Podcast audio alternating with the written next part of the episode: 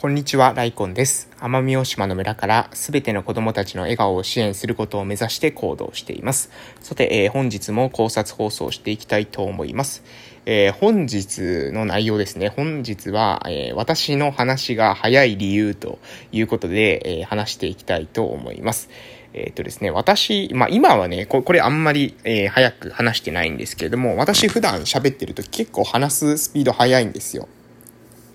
で、えー、まあ、それはですね、うんとね、ちょっと今もね、なんか、その習慣化しすぎて、若干癖みたいになってきてるところもあるんですけれども、えー、もともとですね、バーっと喋ってたかというと、えー、だんだんだんだん早くしていったっていうかな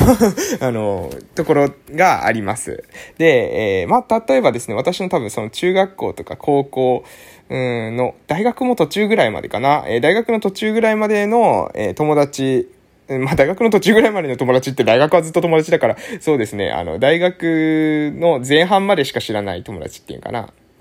えー、そういった人たちは多分私の話すスピードがですね、めちゃくちゃ速かったっていうような印象は、えー、ないと思うんですよね。それなんですけれども、まあ YouTube とか、えー、ラジオトークでたまに私が話してる話でですね、めちゃくちゃ速いく、まあ、特に YouTube は結構ね、あの、割と早く話してる回があるんですけれども、えー、そういう時ね、ある、あの、なんでこんなに早く話すのかなって、えー、思われるんじゃないでしょうか。えー、でですね、ゆっくり話すうん。それってですね、実は、え、練習すれば、ゆっくり話す方が簡単です。それはそうですよ。え、なんで、なんていうのかな。えー、ゆっくり走るって考えてください。練習すればですね、えー、いつもの歩くペースが速い人でもこう、ゆっくり歩いてって言われたら割と簡単ですけれども、でも、あの、ゆっくり歩いている人はですね、早く歩いてっていうところ結構疲れませんかね？つまり、えー、スピードにおいてですね、あの、速さ、えー、この適切なリズムっていうのはあるかもしれませんけれども、速いか遅いかだけで考えると、えー早いはですね、遅いを、えー、遅いっていう状態にですね、なんていうのかな、こう兼ねてるわけですね。早いっていう状態は遅い状態を兼ねる。えー、大は小を兼ねるという言葉がありますけれども、早いも遅いを兼ねるわけです。えー、早く話す人がゆっくりと話す練習をすれば、え、ゆっくりと話せるようにはなるんだけれども、ゆっくりと話す人がですね、早く話す練習をしたからといって、どこまで早く話せるかっていうのは結構人によって差がある。やっぱり話し下手な人っていますよね。ええー、そういった人がですね、すごいまくし立てるようなスピードでですね、話せるかっていうと、そうはいかないんじゃないかな。また私これちょっとずつ速くなってきてると思うんですけども、そうじゃないかなというふうに思います。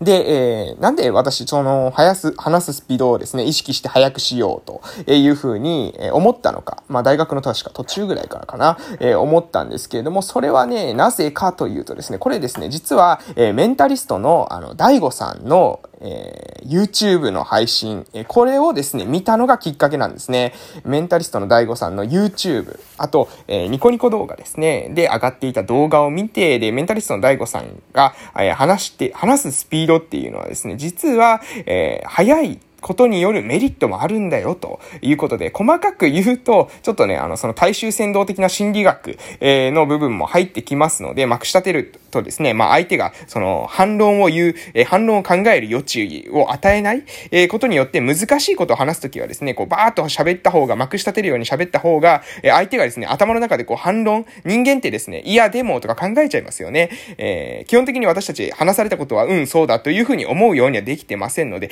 とはいえ、とかですね、ですねいや、でも、なんとなく嫌だ、みたいな感じで、え思うわけです。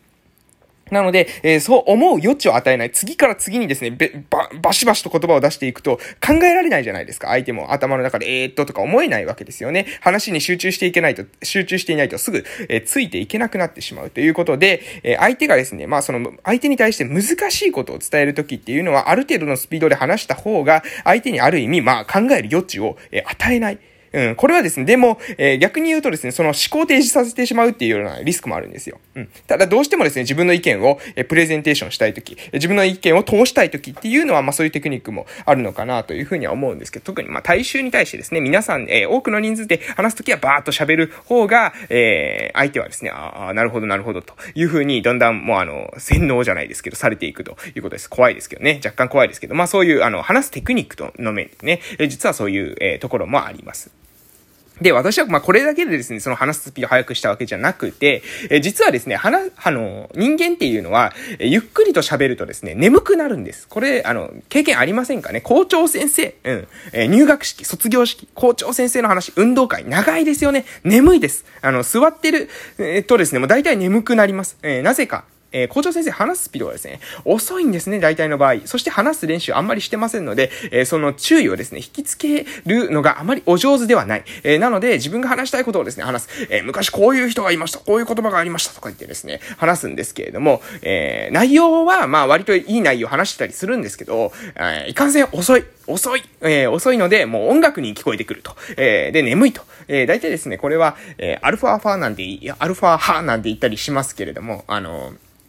人の声聞いてですね、心地よい、えー、眠たくなるような声の人がいますが、えー、そういった人ってですね、えー、まあ、大体、えー、話すスピード遅いと思います。えー、ゆっくりとですね、えー、語りかけるように、えー、話しているかと思います。みたいな感じでですね。うん。えー、こういう話し方されるとですね、眠くなるわけです。でも、えー、眠られたら困るわけですね。集中力を持続してもらわないと、えー、私が話してる話っていうのを相手にね、その考えさせるっていうこと難しいわけです。私なんてこの考察配信とかしてますし、えー、えー、YouTube の中でもリハビリに関関する内容をやってますので、えー、早く、早く話す。そのことによって、相手にある程度集中してもらう。えー、集中、注意を引きつけるっていう、えー、ことを、えー、するわけです。で、これ一つ目ですね。一つ目の、え目的としては、相手の注意を離さない。え早く話すことによって、相手が、え注意をですね、切らしてしまうとついていけない状態にする。ギリギリついていけるかついていけないかのスピードで話す。えもし1回目でついていけなかった場合には、2回目、3回目聞き直してもらえば、えいいというわけですね。そして二つ目なんですけども、二つ目はですね、えー、IT リテラシーの問題です。えー、今のですね、メディアっていうのは大体ですね、速度調整機能っていうものがついてます。これ YouTube もついてますし、ラジオトークも、ついてます。いいですか ?YouTube も、えー、ラジオトークも、えそういうですね、速度調整の機能がついてます。で、これが意味するのはどういうことかというとですね、え要するに YouTube とかラジオトークで私の配信を聞いている人の、にある程度ですね、この話すスピードが速いよって思ったらですね、調整すればいいわけです。私が2倍速で話していたとしても、えー、0.5倍速にすれば、えー、1倍速のスピードになるわけですね。言ってる意味わかりますかね？私が通常の人の話し方の2倍のスピードで話していたとしても、えー、はな、えー、再生速度をですね、0.5倍速に設定してしまえば、私のスピードは1倍速になるわけです。確かに多少ですね、違和感、あの、あるかもしれませんが、違和感あるかもしれませんけれども、それでもね、あの、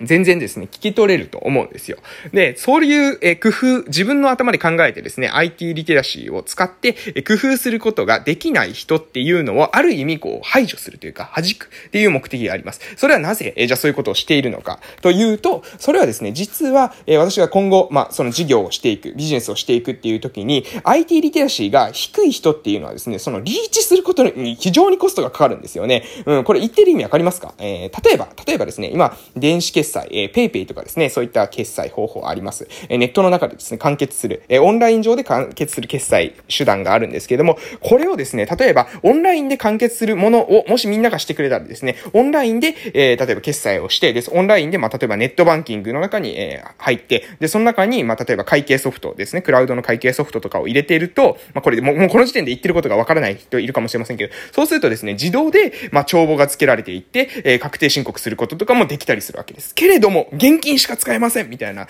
え人いますよね、たまにね。現金しか使えないってなるとですね、この現金の管理とか非常にめんどくさいわけですね。このお金が1円単位でですね、合わなくなったりしたら、もうその1円単位で合わないことをですね、どうすればいいんだっていう風にしなければいけない。これも非常に大変です。手間がかかります。えー、労力がかかります。え、なので、えー、一人でする、個人事業をしていくってことに関しては、えー、そういった、まあ、うん、クラウドのサービスを使うとか、オンラインで済ませるものは済ませる。えー、こういったことをしていかないと、ちょっとね、事業の効率が悪くなってしまう。そう考えたときに、えー、その、なんていうかな、IT リテラシーが低い顧客っていうか、IT リテラシーが低い人に、うん、いちいちですね、その労力を割いている時間っていうのは、特にこの事業立ち上げの段階ではないわけです。なので、えー、あえてですね、この早くして、えー、早く、このスピードについて来れる人、もしくは、えー、IT リテラシーが、えー、ある程度ある人に絞る。えー、それはなぜか。それは、え今後ですね、この、え、YouTube が YouTube で終わるわけじゃないんです。ラジオトークがですね、ラジオトークで終わるわけじゃなくて、この後に、え、事業展開を考えているので、そういうですね、実は仕掛けをしてるんですよ、というふうに言っていただけるとですね、ちょっとね、納得いただけたかな、というふうに思います。え、こいつなんで話すの早いんだろうと。え、ね、大学の時とかね、あれそんな早かったっけと。え、中学校、高校の時、絶対早くなかったというふうに思っているかもしれませんけども、なぜかね、私早く話す練習したんですよ。メンタリストのですね、大悟さんの、え、まあ、勉強しました。そのね、話すこと、早く話すことによってどういったメリットがあるのかっていうことをですね、大悟さんが話して、ああ、なるほど、なるほどってね、そこで非常に勉強になりまして、これはね、ぜひ私も、えー、その事業をね、何か立ち上げていくっていう段階になった時にはそれを活かそうということで、えー、ま、全く同じことを多分は言ってはなかったと思うんですけども、ちょっとね、応用して考えると多分こういったことになるんじゃないかなということで、私はですね、実は、えー、そういった狙いがあって話すスピード、実は調整してますよと。もちろんテンション上がってですね、早く話してるっていう時もあるんですけれども、それ以外にも、え意図的にですね、実は、え話すスピード調整してるんですよ、ということをですね、ちょっと一応言っておきたかったのでね、え記録しておこうかなというふうに思いましたので、今日は、え撮らせていただきました。まあ、ある意味ですね、ネタバレみたいな、え回になってますけれども、まあ、これもね、2年後とか3年後とか聞き返すとですね、えー、面白いかなと思って撮っておるところです。はい。えー、今日の内容をですね、もう一度まとめさせていただきますけれども、私が早く話している理由ということで、もちろん癖ありますけれども、もともとじゃ早く話していたのかというと、え、そういうわけではないですね。早、早く話す練習しました。で、え、割と早く話すのができたっていうのも、まあ、一つ、あのポイントかなと思います。多分早く話そうと思っても早く話すの苦手な人はね、いると思うんですけども、私は割と、えー、できたということで、えー、そこを伸ばしていこうと思って、早く話す練習しました。で、そのメリット1としてはですね、えー、あの、集中力を引きつける、注意をですね、引きつけたまま話すことができるっていうことですね。そして、2つ目。2つ目は、えー、IT リテラシーがある程度高い人、まあ、話すスピードについていけないなら、えー、そちら側で速度調整ができるという人に、えー、絞る。えー、このどちらかです。えー、相手が、えー、私の話を聞いてくれくれるか、もしくは、相手が、えー、IT リテラシーが高い。えー、どちらかであればですね、実は、えー、今後の、あえー、事業に、えー、関わってくる、リーチしていく必要がある顧客だというふうに、えー、考えてますということで、えー、そんな感じでね、えー、やっておりますよということで、今日はこの辺で終わらせていただきたいと思います。それでは、また次回の動画でお会いしましょう。良い夜をお過ごしください。失礼しました。